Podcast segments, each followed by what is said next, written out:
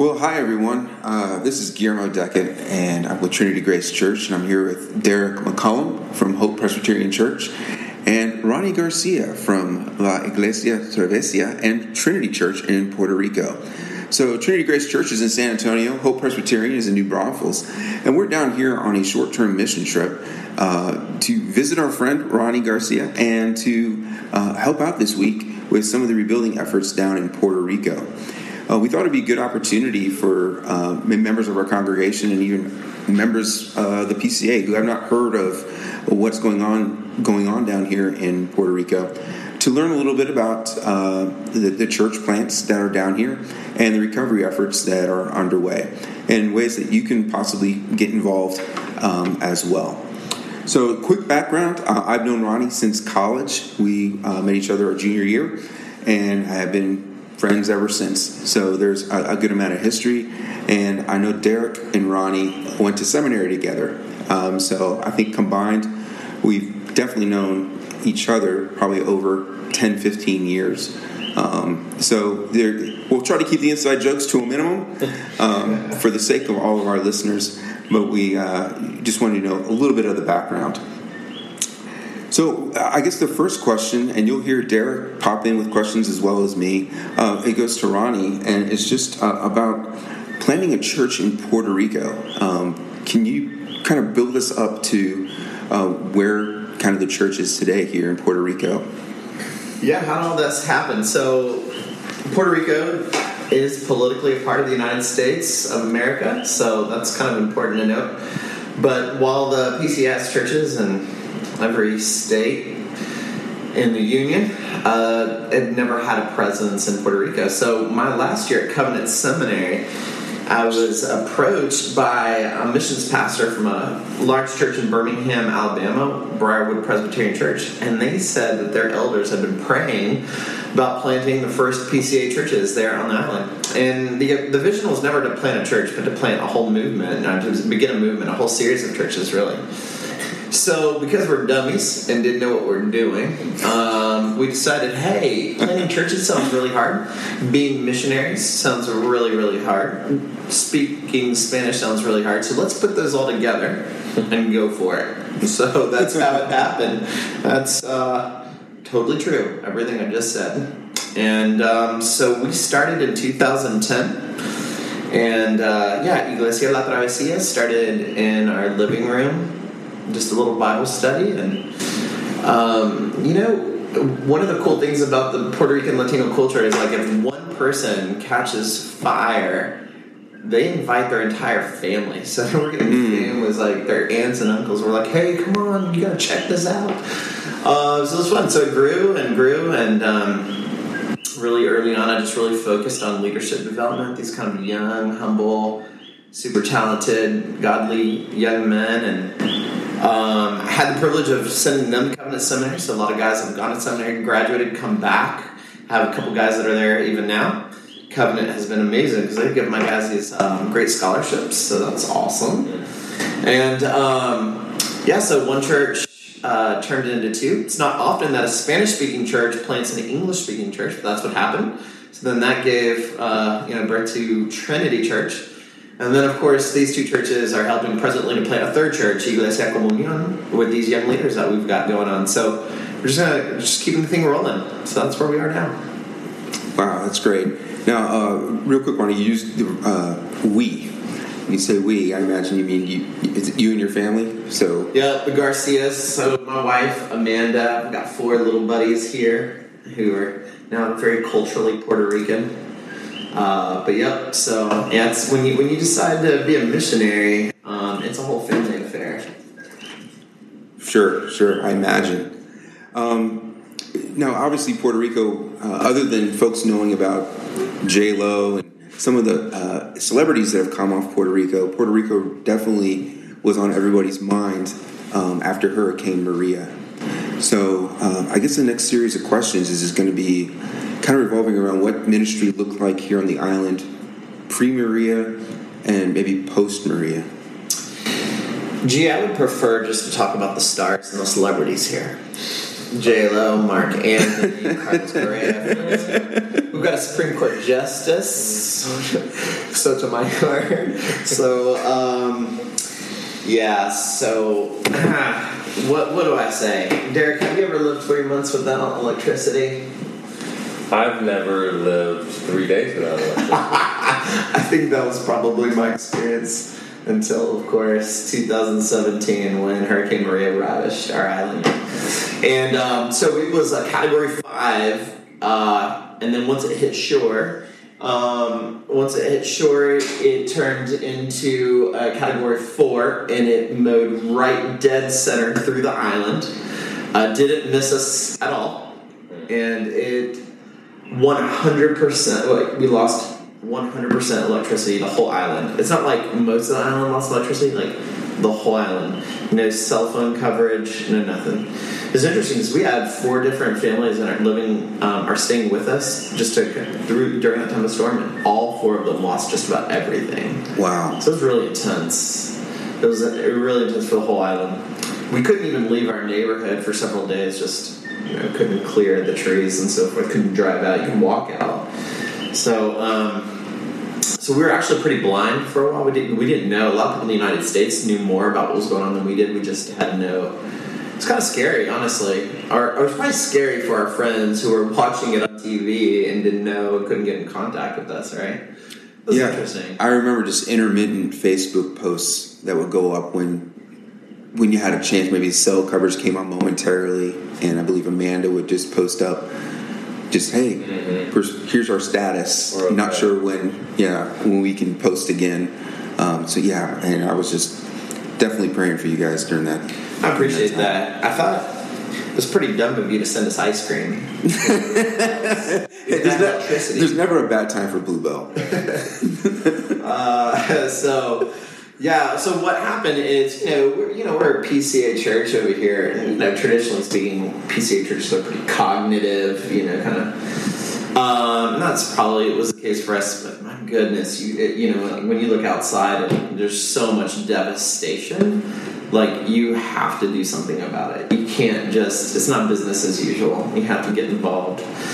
So we didn't know what we're doing really, but we just began to. We converted our church into a refuge center. We've got a washing machine and a dryer. We've got a generator.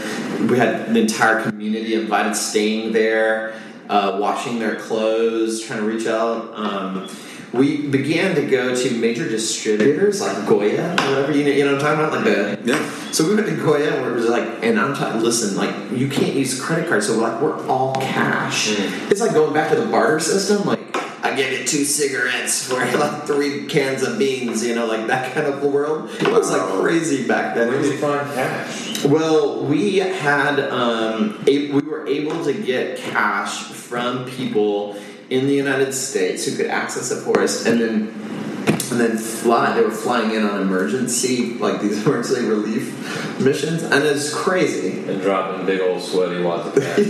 like it was so uncomfortable. It's like like we're drug dealers or something. Yeah. But then we would take this cash to these uh, distributors or these big factories in Goya or whatever, and we were buying food by the pallets and water and so forth. And what we would do is we break them down and turn them into like these survival kits. So we could give it to a family that would, that would give them that would allow them to survive for about ten days, roughly, right? And then we started identifying all of the isolated um, population centers and communities, and we just started doing missions. And it's, everyone's going to all places, you know, going all over the island. And that's really when we started hearing the horror stories. I mean, that's, you know, things like um, diabetes. If you can't refrigerate your um, uh, Insulin. and your insulin, thank you, then becomes critical. You know, something that was manageable becomes critical.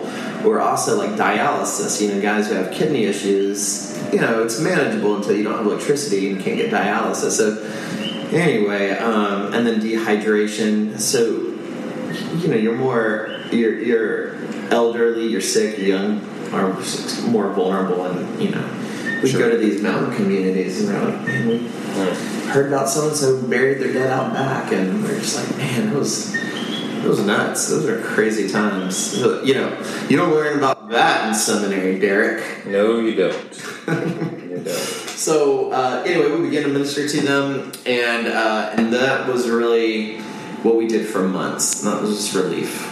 But then you know you can't do relief forever. You know, so you have to transition it to something else. We started reading "When Helping Hurts" by Corbett Fikkert, and that book was really changes because we could have probably done missions of relief indefinitely and probably not helped anyone meaningfully long term. Like that kind of toxic charity mentality um, Sure. or phenomena, I guess you should say. Right. Can you encapsulate the message of that book in a couple of sentences?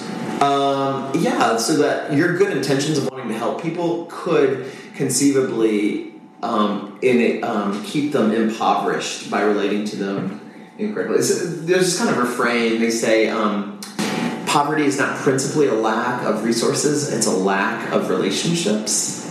And um, and so, if all you're doing is throwing money at things, you're actually not helping them to take charge of their own lives and help themselves empower the people. Right? It just it creates these systems of dependence. And uh, you know, after a storm where you're just used to being a receiver, um, that's a real risk. It's a real risk. So after we began, you know, ended that sort of phase, and we felt like the island was stable. It wasn't great, but stable.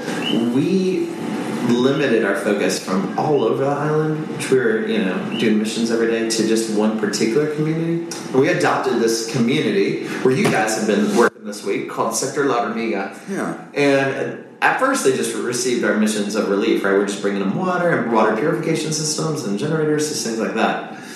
Um, but we realized is that FEMA, which had come at this point, helping you know most communities, was would not help this community because they're squatters. In other words, they don't have titles to their land, and so they don't qualify for a lot of the resources.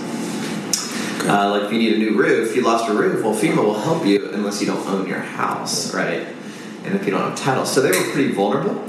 So we said, hey, your people will be our people, and we just really started to relate to them and uh, invest in them in just this one particular community. And so that's how we got here, and that's what you guys have been doing. I don't know what's y'all's experience been like this week. Yeah, I mean, I, I, it's been great. You know, I think one of the we've loved just being able to be a part of it, and I, think one of the really encouraging things for us, and um, one of the one of the really helpful and striking things has been able has been that we've been able to be on a short term portion of a long term project, and so like we've been able to just come for a week, but we know that when we leave, like it doesn't stop, and we know that we're able to, to help and be you know just a small cog in a big wheel, but that that wheel's going to keep moving, and that's that's been super encouraging to me to to know you know we're, we're not just coming and being a part of just kind of you know being the laborer that comes in and saves the day and feeling you know leaving feeling like well you know didn't you do a great job? You kind of rescued some people this week um, which of course is impossible Right. to um, and uh, but but it's been so encouraging to know that you know we've been able to do our part and um, and it's been hopefully a blessing to people but also just to know that when we when we leave like that it continues. You know, we're just we're just swinging some hammers, um, but really the real work keeps keeps going, and that's that's been really encouraging to me. Gee, how's it been for you, like working? I mean, because we have actually hired people from the community to work on their own homes, and you know, we're starting these micro businesses and things like that. So you've actually been working with people in the community. How's that been for you, like working with those guys? It's been really great. And so I've really enjoyed um, getting to know some of the folks who are actually there in the neighborhood. Um, and getting to know some of the, their pets that are hanging out and you know hanging out outside, and uh, to have them engage. And it's great to put just know who you're doing this for, and to be able to shake their hand and in the morning, walk up and say "Buenos dias," and they're saying "Buenos dias," and and you kind of they see you working and helping in their neighborhood. Um, I know that the uh, the gentleman who's providing the, the meals for us this week, um, my understanding is he comes from that comes from the neighborhood. Yeah, there. he was one of our first uh, micro businesses. Yeah, we've helped him start his own little catering business. Yeah, and I, I think the food's been fantastic. Um, I've never haven't been left wanting for anything uh, on the food side of things. Um, and- Well, and I would just clarify: it's not that you're working for them; it's that you're working with them, and that's a really big, important thing. Like you're working with yes, them. yeah, Because you know, we, we you know, you've heard me say it this week, but a man with a job is a force to be reckoned with, right? Right. The image of God is being restored in them as a absolutely.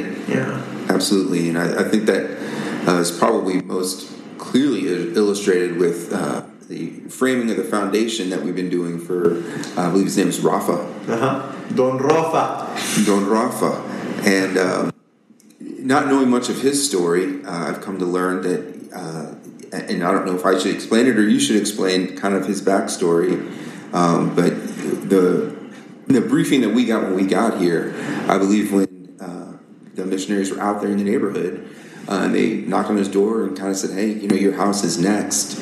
Uh, I guess he greeted them with kind of long hair, long beard, and a wheelchair. Um, and my understanding is over the course of maybe the next day or two, when it, everyone's kind of explaining what's going on, um, his appearance and demeanor started to change. The wheelchair got parked in the corner, and it became evident that this gentleman was a very good woodworker. Well, you know, uh, just to clarify, because what happened is Yeah. he saw that we were doing work in the community, and of course, we want to touch every single family in this community. We, we know every single family in this community, but he was like, "When are y'all going to work on our house?" Uh, you know, and we said, "Well, we're not." We said no to him, Hmm. and he said, he, and then we said, "What talent, skills, and talents do you have, Don Rafa?"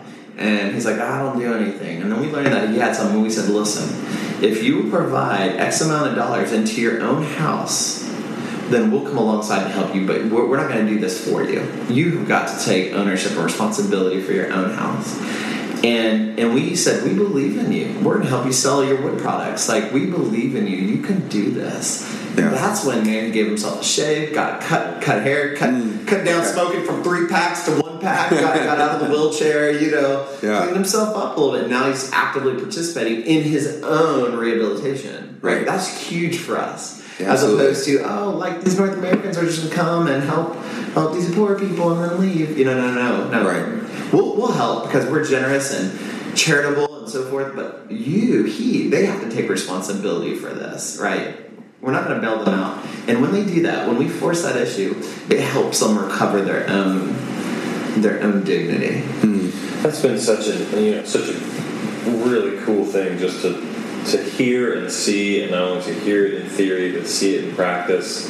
And you know, I mean, it's got my brain just you know spinning from day one to try and figure out like, gosh, how can we put this into place?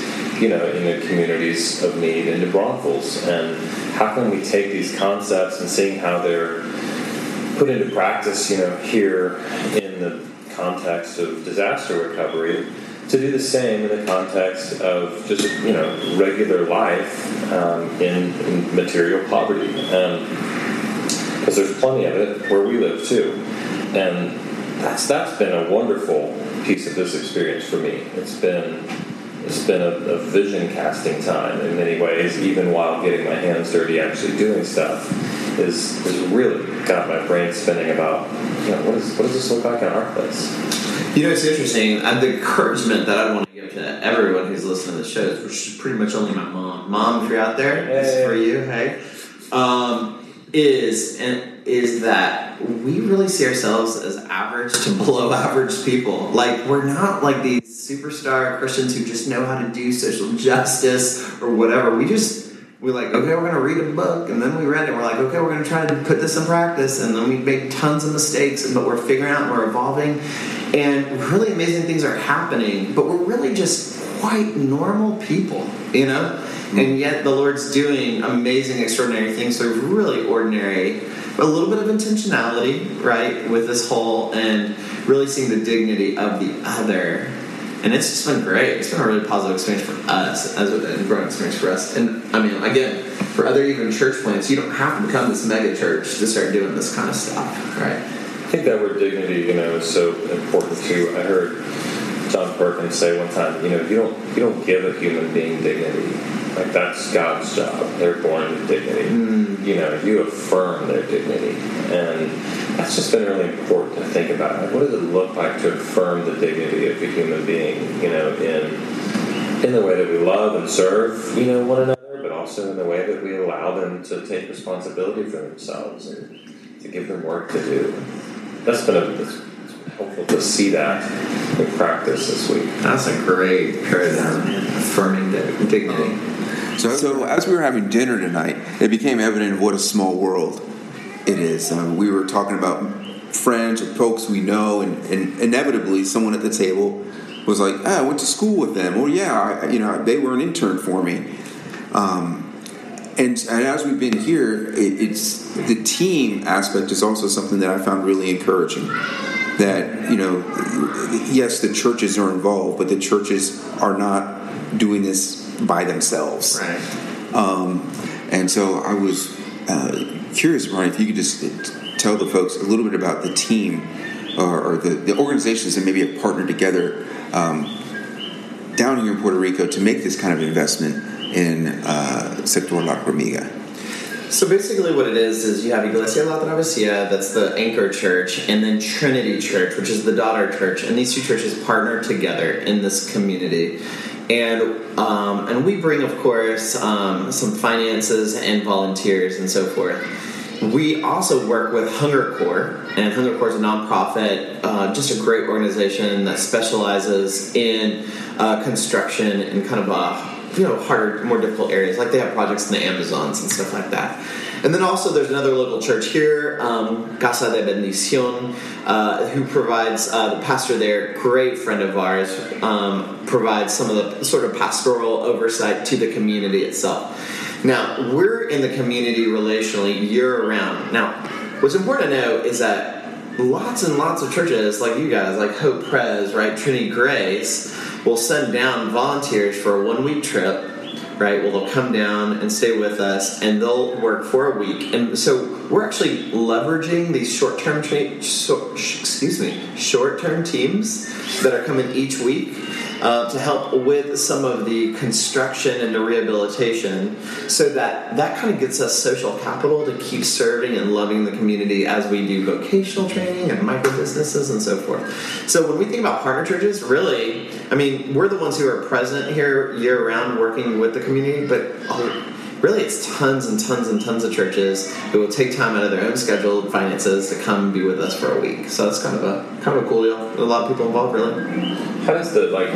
How does the spiritual development you know portion come in? How do you guys handle that? We do a little bit of everything from um, doing youth group there Friday nights. Um, but you know what it really is? It's just the ministry of presence. We're there um, for their birthdays. We bring in birthday cakes to celebrate the kids in the neighborhood. We're, mm. and there's there's a funeral just a couple months ago. Who do they call to do the funeral service? Well, we've become their resident pastors. Mm.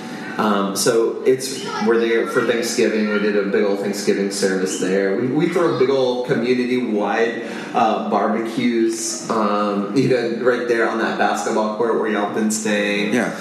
Uh, with music and everything. So it's really just the power of presence. We just keep showing up. Of course, we're hiring people from the community to work on their own homes but it's just being present for everyday life. That's really the main way spiritual formation is happening. We do things like Bible studies and so forth, but really it's just our presence.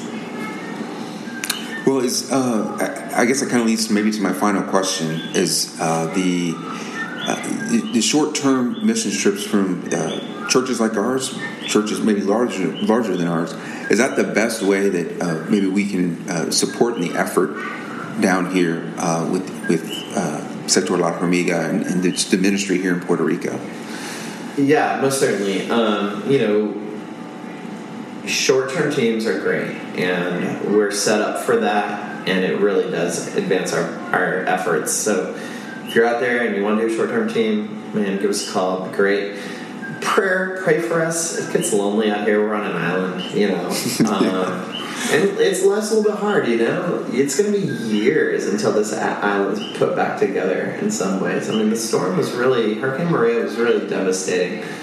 And then, um, uh, if, if churches have uh, finan- financial support for these kinds of um, national emergencies and these kinds of things, we, we most certainly use 100% of that. There's no like administrative fee that we're taking out. This isn't paying for any salaries or anything. It goes straight to the reconstruction and rebuilding effort in Lagunitas. So, which we, we need partners soon for that too.